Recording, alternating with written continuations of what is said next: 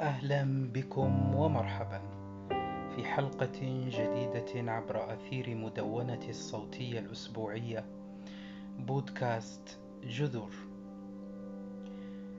في كل عام هجري من تاريخ الإسلام والمسلمين أحاول فهم الشعائر الإسلامية وشعيرة الحج تعتبر من أكبر مظاهر الممارسات الشعائرية الدينية الجماعية عند المسلمين والتي يؤديها كل من استطاع تأديتها.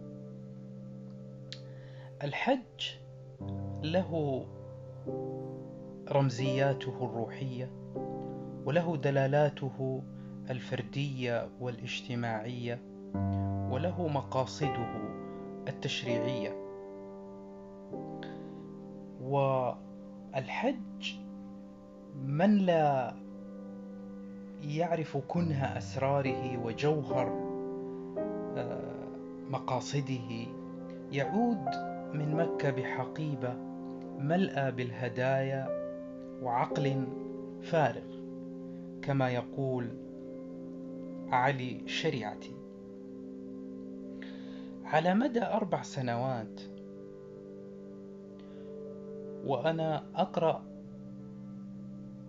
كتاب لعلي الشريعتي وهو الكتاب المعروف الحج الفريضة الخامسة في موسم الحج محاولة لفهم هذه الشعيرة الكبرى التي تعاود المسلمين في كل عام. وأتذكر حين قراءتي الأولى له كانت تجربة تأدية مناسك العمرة. لأول مرة أستشعر معاني ودلالات فارقة في فهم هذه الشعيرة ومناسك الحج والعمرة في مناسك الحج. والعمرة. علي شريعتي مؤلف كتاب الحج الفريضة الخامسة ومفكر إسلامي آه، توفي سنة 1977 للميلاد. متخصص في تاريخ الأديان المقارنة وعلم الاجتماع الديني وفلسفة التاريخ العام. من أكبر همومه الفكرية تحليل وتحرير الإنسان المسلم من أسر الشكلية والتقليدية إلى عمق الوعي الذاتي وفهم قيم القرآن عبر تاريخ الإسلام والمسلمين. هذه شريعتي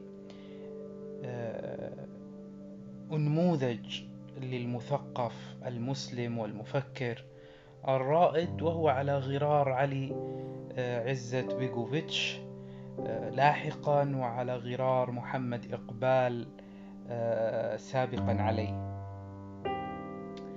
في كتابه الحج الفريضة الخامسة يتكلم بمنظور مختلف هو لا يعنيه كثيرا الأبعاد التشريعية الفقهية القانونية آه، أو الأبعاد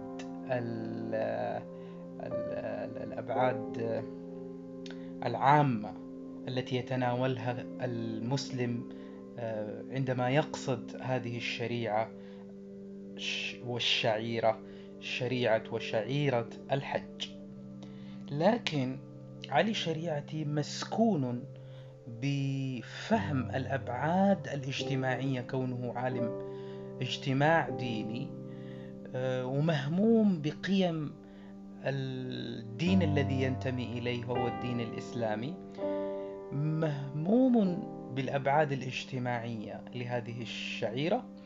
وكيف يمكن أن تتحول هذه الشعيرة إلى مفتاح وعنصر بنائي كبير في حياة المسلم وفي حياة المسلمين في بناء الحضارة الإسلامية بشكل عام وفي دور الإنسان الوجودي في الحياة البشرية.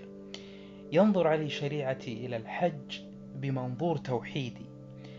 يستحضر في الحج إبراهيم داعية التوحيد الكبير. ويتأسف كثيرا علي الشريعة آه، عن مفهوم التوحيد وكيف أن مفهوم التوحيد تم تقزيمه عبر تاريخ الإسلام والمسلمين حتى أنه أصبح مفهوم التوحيد اليوم عندما يذكر يأتي في الذهن مجموعة من الدلالات آه، دلالات القبور دلالات وهذه دلالات جزئية يراها علي شريعتي في مفهوم التوحيد القرآني الذي هو أوسع من علم الكلام الذي آه، تناول مفهوم التوحيد أو الفلسفة الدينية بشكل عام التي تناولت مفهوم التوحيد. آه، بعبارة أخرى يقول أن التوحيد الذي تبقى منه هو مفهوم الإله الواحد وليس التوحيد بأبعاده الحقيقية. لذلك مفهوم لذلك الحج والذي هو أحد أقانيم وأسس تحقق هذا المفهوم آه، في الدعوة الإبراهيمية. يجب أن تعيدنا إلى القرآن مرة أخرى. بالتالي نحن آه، كما يرى علي الشريعة آه، يجب أن نعيد القرآن مرة أخرى من القبور والمآتم إلى الحياة وتفاعلاتها وأن نقرأه على مسامع الأحياء لا على الموتى وأن نعيده من اختطاف الجدل الكلامي والفلسفي إلى مفهومه الواسع جدا. في الذي هو أشمل من علم الكلام والبحث الفلسفي. يريد علي الشريعة منا أن نعود إلى القرآن بوصفه منظور للوجود والحياة يقول إذا عدنا إلى القرآن الكريم واهتدينا بهديه سوف يتسنى لنا أن ندرك جوهر عقيدة التوحيد التي يرتكز عليها ترتكز عليها فلسفة الحج بشكل عام. حان الوقت للنظر في هذه الشعيرة الإسلامية انطلاقا من وجهة نظر توحيدية. ما يقدمه علي شريعتي في كتابه الحج الفريضة الخامسة آه، هو يقول هذه أطروحات تفكرية تدعوك للتفكير معي آه، وبالتالي آه، نحن يجب أن نعي هنا أن دلالات ورمزيات الحج التي سنستعرض لها من خلال كتاب علي الشريعة ليست دلالات تشريعية عقائدية أحادية الدلالة أو عقائد مسرفة في التأويل الباطني أو الغنوصي. فهو لا يقصد هذا وإنما يقول هذه عملية تفكرية في فهم هذه الشعيرة الإسلامية. آه، فلا يطغى الجانب التأويلي الرمزي على الجانب التشريعي فيها والجانب الظاهري فيها. الأمر الآخر أن علي شريعتي أثناء استعراضه لهذه الشعيرة لاحظت أنه آه، مسكون بروح ثورية آه، تاريخية آه، اقتضتها حقبته التاريخية التي عاش فيها في في السبعينات الميلادية. وكذلك روحه أصلا الثورية الفكرية. فلذلك هذه الدلالات الشعائرية في الحج مضمنة كثيرا بروح علي الشريعة الثورية. مقاصد الحج هي هدف التفكر عند علي الشريعتي أثناء تأديته لمناسك الحج ثلاث مرات ويرى في الحج عملية ارتقاء للإنسانية نحو الله يرى فيها رمزية للارتقاء نحو الله وأداء شعائر الحج عنده هو استعراض آه، لعدة أشياء في وقت واحد. يرى فيه عرض لقصة الخلق يرى في الحج عرض للتاريخ عرض للوحدة وعرض لعقيدة الإسلام وأخيرا هو عرض للأمة الإسلامية التي تدين بهذا الإسلام. لذلك في الحج تمحي آه، كل الطبقيات تمحي العنصريات تمحي كل هذه الاعتبارات التي نحياها في آه، يومنا المعيش. لا اعتبار لكونك رجلا أو امرأة في الحج شابا أو شيخا ابيضا أو اسودا أنت السمة الأساسية لهذا الأداء. دور آدم أنت الذي تؤديه دور إبراهيم دور هاجر. وهم آه، يواجهون الاختيار بين الله والشيطان. هذا الدور في الاختيار بين الله والشيطان أنت ستؤديه. خلاصة الأمر أنك أنت بالذات بطل هذا العرض التاريخي آه، في في في هذه الشعيرة الإسلامية في هذا العرض الجليل. علي شريعتي يتحدث عن المعاني التي آه، تجسدت له أثناء تأديته لهذه الشعيرة. من أهم ما يبتدئ به الإنسان في وجهته إلى هذه الشعيرة هو اولا الخروج عن مألوفات الحياة. يرى أن الحياة اليوم ليست هي الحياة كما ينبغي لها أن تكون. هي لا تعد كونها تدور في حلقة مفرغة. حلقة لا تقصد إلى هدف ولا ترمي إلى غاية. يقصد حياة الإنسان الحديث والمعاصر اليوم. حياة الإنسان اليوم أشبه بمسرحية ضيقة آه، تتعاقب على الإنسان فيها مشاهد الليل والنهار آه، في وجهة لا هدف لها ولا معنى لها. الإنسان إذا استشعر حاجته إلى شيء سيكافح في سبيل الحصول عليه ويتوصل إليه. سينظر إلى هذا الشيء وما بذله من جهد للحصول عليه بشيء آه، من الاستخفاف فيما لا فيما فيما لم تكن هناك وجهة يتجه إليها. يقول هذه الحياة المفتقدة للوجهة هي حياة آه، لا لا تستحق تسمية الحياة أصلا. وهي حياة المتفرج السلبي حياة جسد فيها بلا روح. بالتالي يرى أن الحج مضاد لحياة لا معنى وحياة لا هدفية ولأن فيه القصد بداءة ولأن فيه الخروج عن المألوف عند أول نية في الاتجاه إلى الحج الذي هو اتجاه إلى هدف واتجاه إلى الله. أداء الحج يرى فيه شريعة خلاص من شباك الحيرة المعقدة يسأل علي شريعتي سؤال يقول من أنت؟ من تكون أنت؟ أي بوصفك إنسانا أنت الحامل لأمانة إنسانيتك آه التي ربما تتوجه بها نحو المال والنساء والشهوات والطمع والعدوان والخيانة. لماذا تنحدر بهذه الإنسانية إلى أوضاع مزرية؟ يجب عليك أن تتحرر من الموت البطيء وأن تخرج من أرضك وأن تذهب إلى أرض مقدسة تلتقي فيها الله تحت أديم السماء العامرة بالإلهام.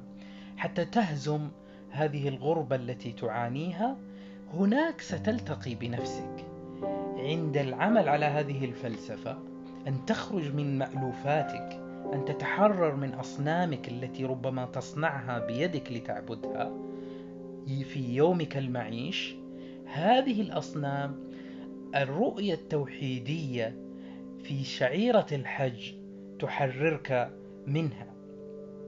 أنت أيها الإنسان يا من خلقت من حمأ مسنون أو من صلصال كالفخار ابحث ابحث عن روح الله فيك واستجب لدعوته واذهب لتلقاه فإنه سبحانه ينتظرك. حرر نفسك من رغباتك ومن أطماعك. الرجوع إلى الله هو دلالة قاطعة على قوة الاختيار الإنساني وسعيه نحو الكمال والخير. والجمال والقوة والعلم والحق والأخلاق الفاضلة. ليس في هذه الوجهة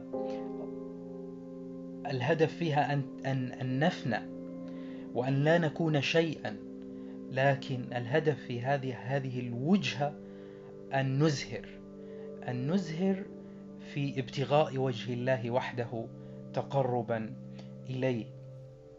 أنت يا أيها الإنسان يا من أمر الله ملائكته بالسجود لك آه، استطال عليك العهد أحكم المجتمع عليك نفوذه حتى تبدلت تبديلا كبيرا.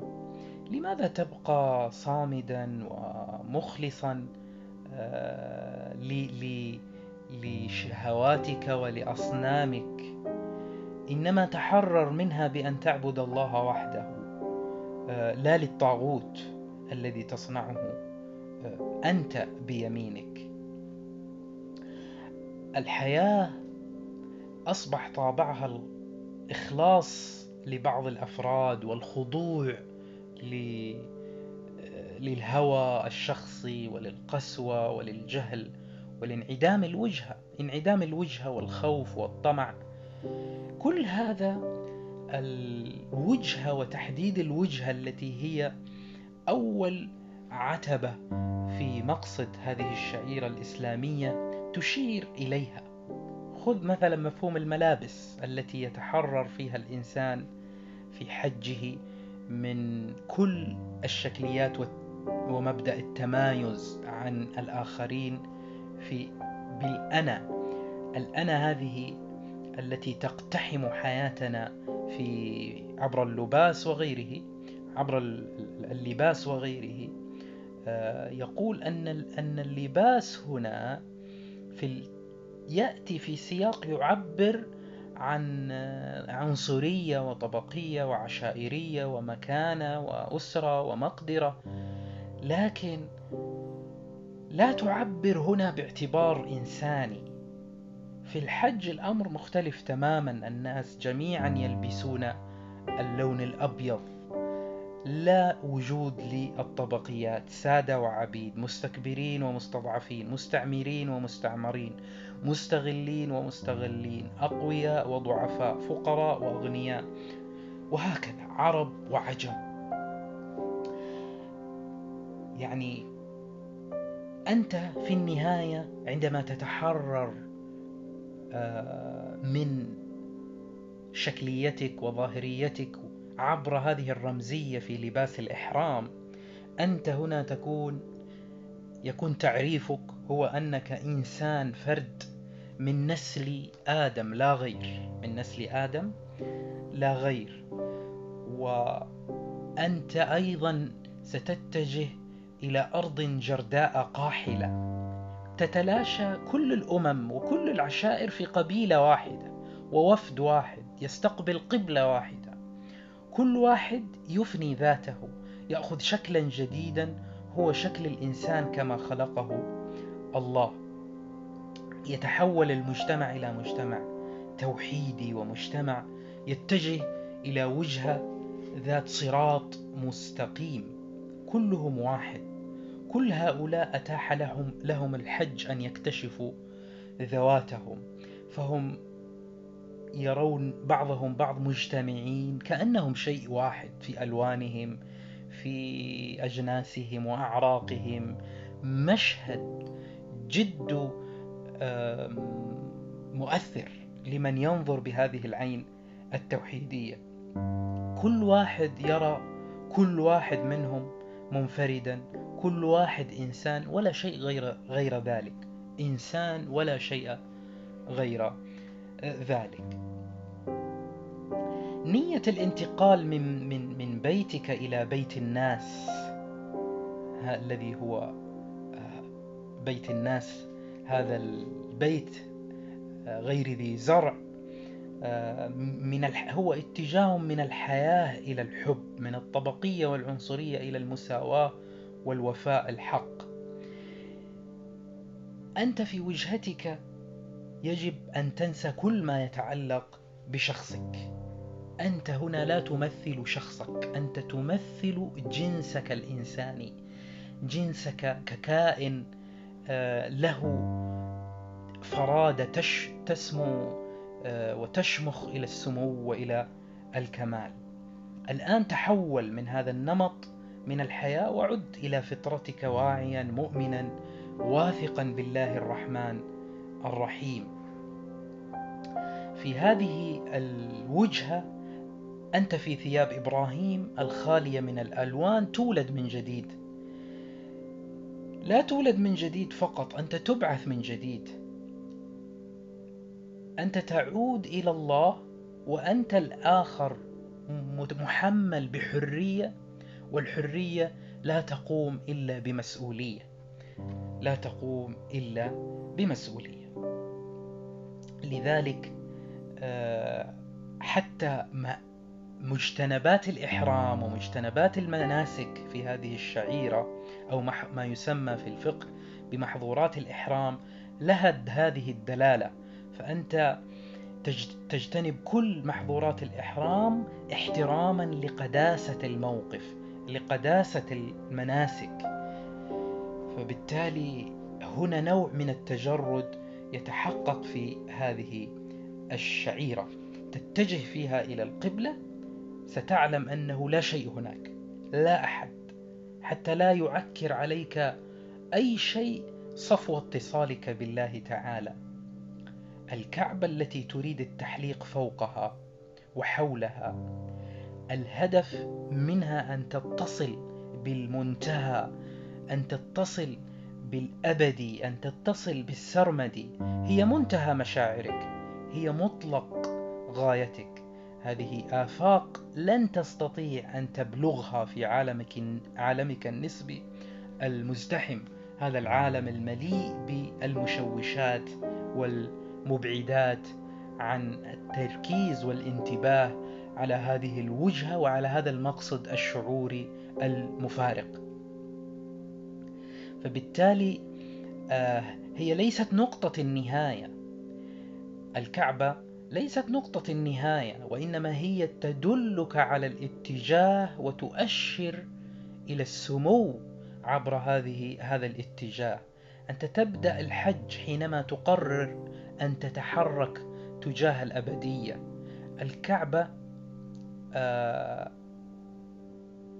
ما هي إلا بداية لهذه الحركة الأبدية. لذلك آه، سمي البيت الحرام بالبيت العتيق وبين العتق والحرية دلالة. فالعتق هو التحرر.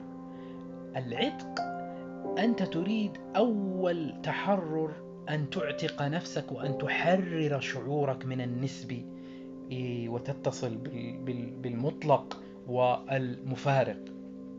هذه دلالة مهمة في في هذه الجزئية. كذلك هذه الوجهة تستحضر فيها هاجر والهجرة والهجر. لهم هذه الدلالة من الخروج عن المألوف. هجرة على طريقة هجرة هاجر هي هجرة باتجاه الحضارة. هذه امرأة أثيوبية آه، سمراء آه، ترمز للحضارة قدمت آه، بهذا التوق الامتثالي نحو صرح جديد يتكون في حياة البشرية صرح توحيدي جديد إبراهيمي الروح توحيدي الغاية والمقصد. الكعبة ترمز لخلود الله ودوامه بينما الحركة الدائرية حول الكعبة تمثل النشاط الدائم والحركة المستمرة لخلائقه. الدوام والحركة والانتظار هي في النهاية تساوي الطواف. الله سبحانه هو مركز الوجود. الله هو مركز الوجود وكل هذه الشعائر تشير إليه. على النقيض يكون الإنسان فما أنت إلا مجرد جسيم فيزيائي يتحرك متغيرا مما هو عليه إلى ما ينبغي أن يكون عليه. أنت تتحرك أنت كجسيم تتحرك حول هذه النواة. آه، في سبيل هو السبيل هذه آه، سبيل الله التي هي سبيل الناس. آه، بمعنى أنه لكي تتقرب من الله عليك أن تقترب من الناس وأن يكون كتفك ملاصقا لأكتافهم في حركة الطواف نحو المطلق نحو الله سبحانه وتعالى. عليك أن تذوب في أمواج البشر أن تشارك البشرية همومها أن تهش لمصالح الخلق أن تكون قطرة في خضم النهر البشري المنساب. هذا هو السبيل الذي من خلاله آه، تؤدى الفريضة الخامسة. آه، إن بقيت طوافا في فلك ذاتك لست بحق جزءا من دائرة الطواف حول الكعبة. الإنسان الأناني الذي يطوف فقط حول ذاته وكتفه ليست في كتف البشر في هذا الطواف نحو الخلود هو يعيش شكل من أشكال الأنانية. فقط الذين ينفصلون عن ذواتهم بهذا المعنى الذي هو في حقيقته اتصالي هم أحياء حقيقة لا غيره لذلك الشخص الذي يحيا كإنسان سيبقى خالدا حتى لو مات. حتى لو مات. ربما نسأل هنا ما دلالة العبادات في شكلها الفردي. العبادات في شكلها الفردي هي أشبه ما تكون بإعداد نفسي وتربوي. آه، للتدريب على هذا التفاني آه، والامتثال لأمر الله سبحانه وتعالى. لذلك هذا الإنسان مثل القطرة. القطرة لا قيمة لها حينما تكون لوحدها ستتبخر من على شجرة في ندى الفجر. لكن هذه القطرة عندما تنزلق إلى النهر وتتدفق معه حينها ستلتقي بالبحر وحينها ستلتقي بالمحيط وهنا ستكون ستلتقي بالخلود في في هذا النظام الذي هو انعكاس لنظام الوجود كله في حركة خالده محكومه بضوابط ونواميس وقوانين آه، كونية. فيما يتعلق بهذا الخروج عن المألوف عند انضمامك لهذا لهذه الجموع البشرية من المهم أن تنضم إليهم محمل بقيمة الحب. وقيمة الحب تناقض التصنع والمظهرية. التصنع والمظهرية هي مضادة لكل قيمة من قيم الحب وقيم الاندماج الحقيقي في هذه الشعيرة والتي يجب أن تتجسد في حياة الإنسان.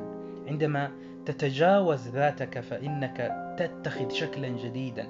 تصبح ذلك الجسيم الذي يذوب تدريجيا ويتلاشى. والحب آه، في ذروته هو انطلاق. حركة الطواف حركة قرب من الله تدور وتدور حول الكعبة منضما لصورة وحركة هي أجلى تعبير عن الحب. في صورة حركة آه، أشبه بحركة الفراش الذي يطوف ويدور حول النور. كذلك أنت عندما تتجه إلى إلى إلى هذا الطواف وتعيش بالحب تدرك آه، روحك في حقيقتها. تدرك آه، تجردك وبكارتك في هذه الحياة. تدرك حجمك في هذا الوجود هذا الحجم الصغير الضئيل. الطواف معراج ولكنه يعني معراج وأنت بين الناس. حركة أبدية في سبيل الخير العام تشارك فيها آلاف الأرواح التائقة إلى هذا الخلود.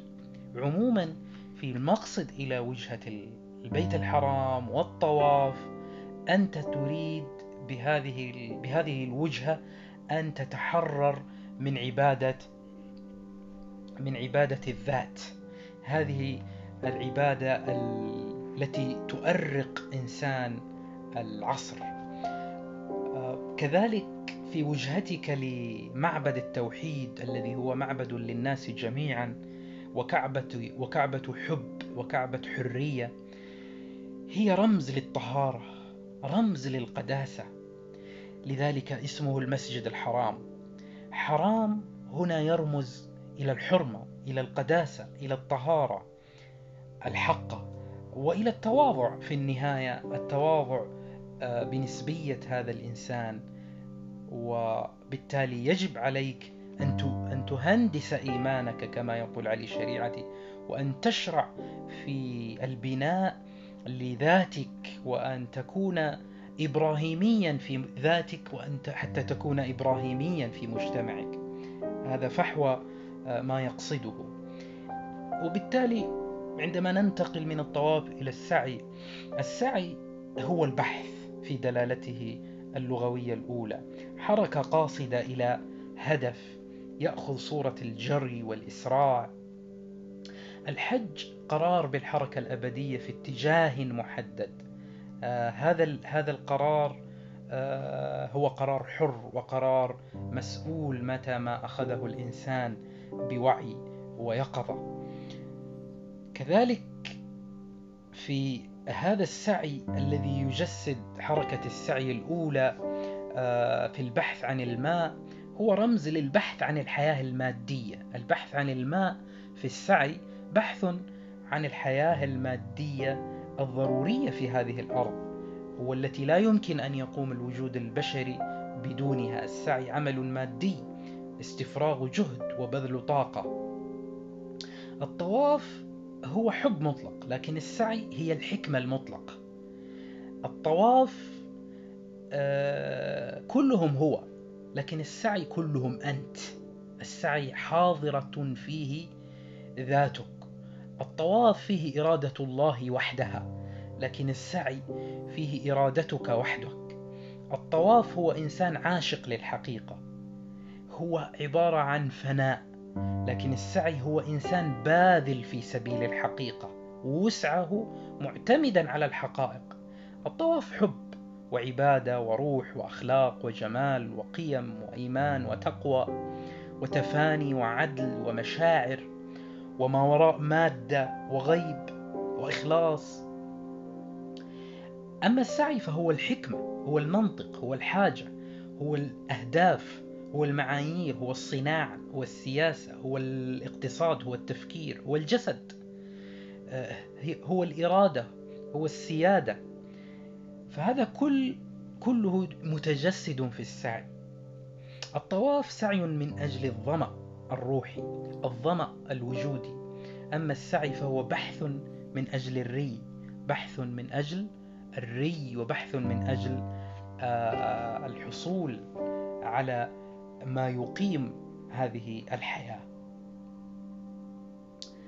كذلك عندما تتجه إلى هذا الينبوع ينبوع المعنى آه، ستسمع فيه خرير كثير من الدلالات دلالات السعي في الحياة بناء ومشاركة للإنسانية في الخير العام وفي النفع العام.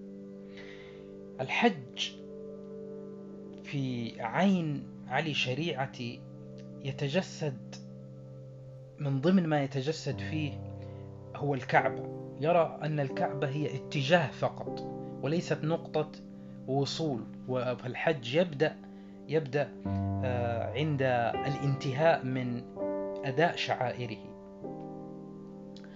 تاريخ الإنسان في عرفات إذا انتقلنا خارج الحرم المسجد الحرام واتجهنا إلى عرفات.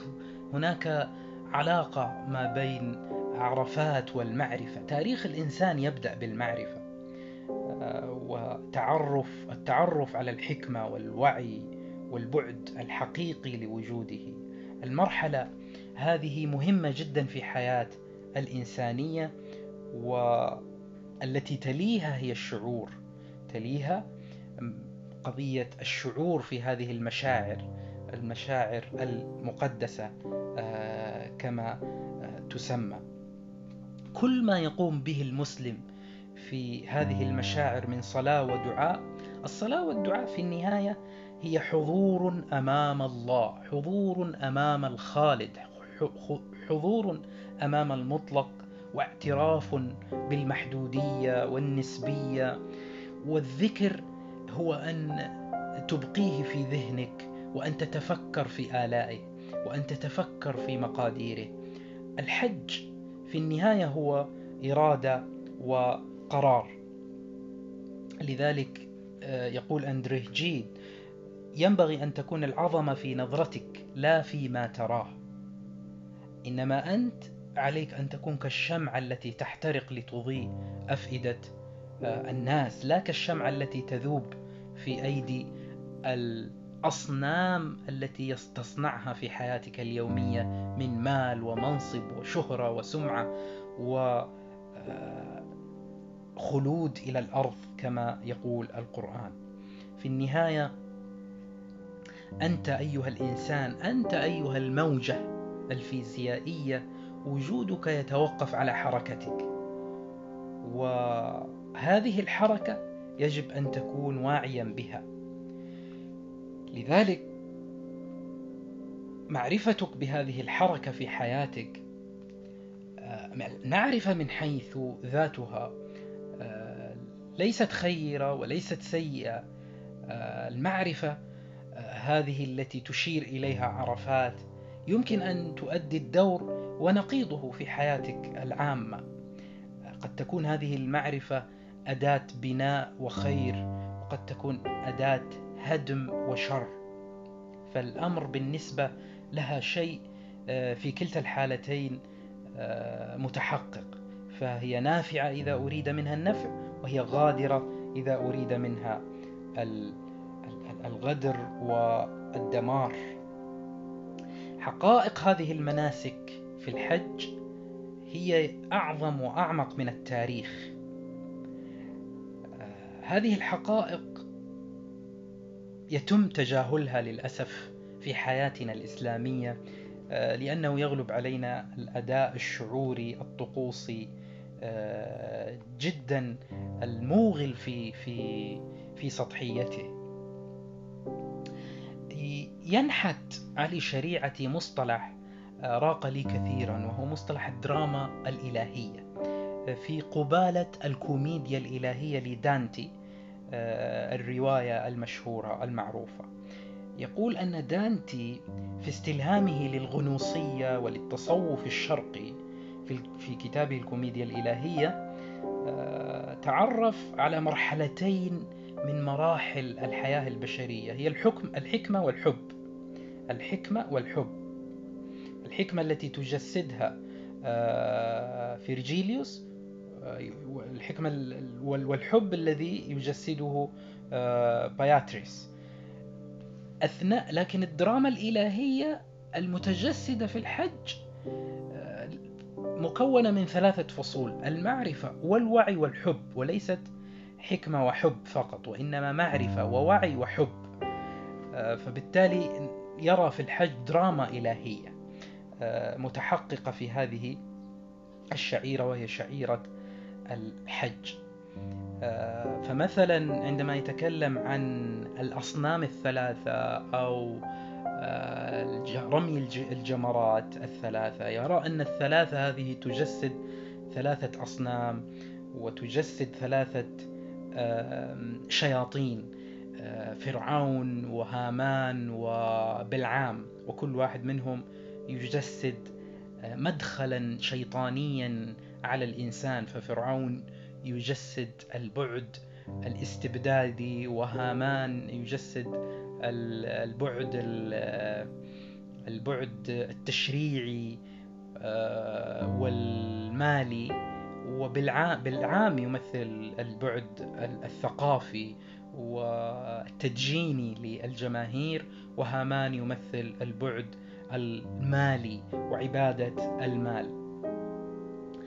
فكيف نحن نحتفل بالعيد قبل رمي هذه الجمرات قبل الوجهة إلى هذه الجمرات آه، بلحظات؟ آه، يقول أن أننا أشبه ما نكون في حالة احتفال بالعيد قبل أن نبدأ المعركة قبل أن نرمي آه، وندخل في هذه المعركة. فنحن نحتفل بالعيد. هذا يعني أن أنك منتصر بمجرد أن تتخذ القرار. فأنت تحتفل بالعيد ثم تدخل إلى المعركة. تحتفل بعيد النصر ثم تدخل هذه المعركة. هذه مفارقة أيضا أشار إليها مفكر آخر وهو هشام شرابي في كتابه البنية البطريركية. المهم أن, أن هذه الدلالات معناها بمقدار ما تدركه وكل شخص يدعي أنه استوعب الإسلام كله لم يفهم منه شيء. هكذا يقول علي آه، شريعتي. آه، والإنسان مسجون في سجون أربعة وبالتالي عليه أن يكون واعيا بها سجن الطبيعة وسجن الدنيا وسجن التاريخ الذي هو عائق. وقد يكون عائق وقد يكون أيضا أحد روافد وعيه في مسيرته الإنسانية. وسجن المجتمع وسجن الذات. والعلوم هي والمعارف تحرر من هذه السجون الأربعة. ولكن يبقى لدينا آه، مساحة لا يمكن أن تحررها المعرفة والعلوم. يرى أن, أن, أن هذه المساحة هي سجن الذات. لدينا سجن الطبيعة سجن الدنيا وسجن التاريخ وسجن المجتمع وسجن الذات. يقول أن المعرفة والعلم يمكن أن تحررنا من سجن الدنيا وسجن التاريخ وسجن المجتمع. لكن ماذا عن سجن الذات؟ سجن الذات أنت فيه بحاجة آه، إلى أن تتمرد فيه ضد ذاتك أن تنتصر فيه على ضعفك. فالمعرفة هنا في هذا السجن الرابع لا تصلح أن تكون علاجا لأنها هي نفسها آه، سجينة داخل العارف. وإنما الذي يحررنا من سجن الذات ليس هو المعرفة وإنما هي الحكمة والوعي والإيمان الذي جاءت به مشاعل الأنبياء والحكماء. إذا اخترت أن تكون إنسانا فعليك أن تكتشف هذه المساحة في ذاتك وإيمانك وبها تستطيع تتح أن تحرر نفسك وأن تكتشف تفاصيل قدرك آه، التي ربما سيكتبها آخرون بالنيابة عنك إذا كنت لا تعرف وتكتبها أنت إذا كنت تعرف. هذه مهمة جدا في قضية المعرفة في هذه الشعائر. المهم أن هذه الشعائر فيها إشارات فيها رموز فيها معاني ينبغي استشعارها ينبغي استحضارها ولو بالتكلف على فهمها حتى في دلالة إسماعيل حتى في دلالة إسماعيل آه، في العودة إلى شعيرة الأضحية والفداء الإبراهيمي عن إسماعيل من هو إسماعيلك؟ موقعك لقبك مهنتك مالك آه، بيتك مزرعتك سيارتك حبك أسرتك المعرفة الفن الأزياء. من هو إسماعيلك الذي عليك أن تضحي به؟ إذا, إذا امتلكت استعدادا للتضحية بإسماعيلك فإن آه، الله سيكافئك ويعوضك بفداء نيابة عن جزاء لهذا الاستعداد الذي هو تحقق لديك في التضحية بهذه الأصنام المضادة للمنظور التوحيدي. دائما هناك الكثير من أضواء المجد الزائفة التي تبهر الأبصار. الله عز وجل يعلم عنك أكثر مما تعلم عن نفسك وبالتالي أنت أعرف بإسماعيلك. أنت من يحدد آه، إسماعيل الذي آه، عليك أن تضحي به إذا عرفته وامتلكت استعدادا للتضحية به هنا سيكافئك الله بأن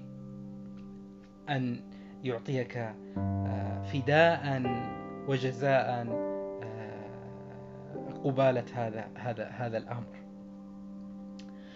في عمق الجبلة البشرية دائما يوجد تضاد بين الحياة والإيمان، الحب والحكمة، بين أن تكون في سبيل ذاتك وأن تكون في سبيل الله. الحكمة يعني أشبه بما تكون ظاهرة تقع بين الروحانية والحيوانية.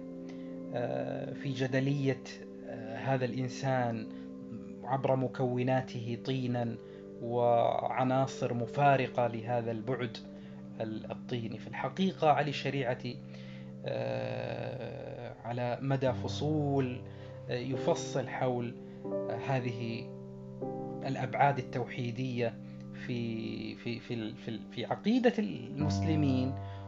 ويرى أنها أصلا في الوعي الوعي الإبراهيمي حاضر في رسالة الأنبياء جميعا وهي رسالة الأنبياء جميعا. هي تحرير هذا الإنسان من طغيان الإنسان تحرير هذا الإنسان من من أصنامه. إلى آفاق أخرى عليه أن يكون فاعلا مع البشر الذين يحيا بينهم ويعيش معهم.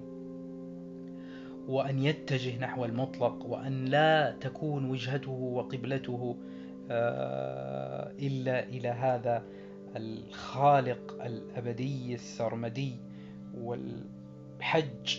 هذه الشعيرة الإسلامية هي بقعة تلتقي فيها آه، بالله. وتلتقي فيها بإبراهيم وتلتقي فيها بمحمد وتلتقي فيها بالناس آه، جميعا.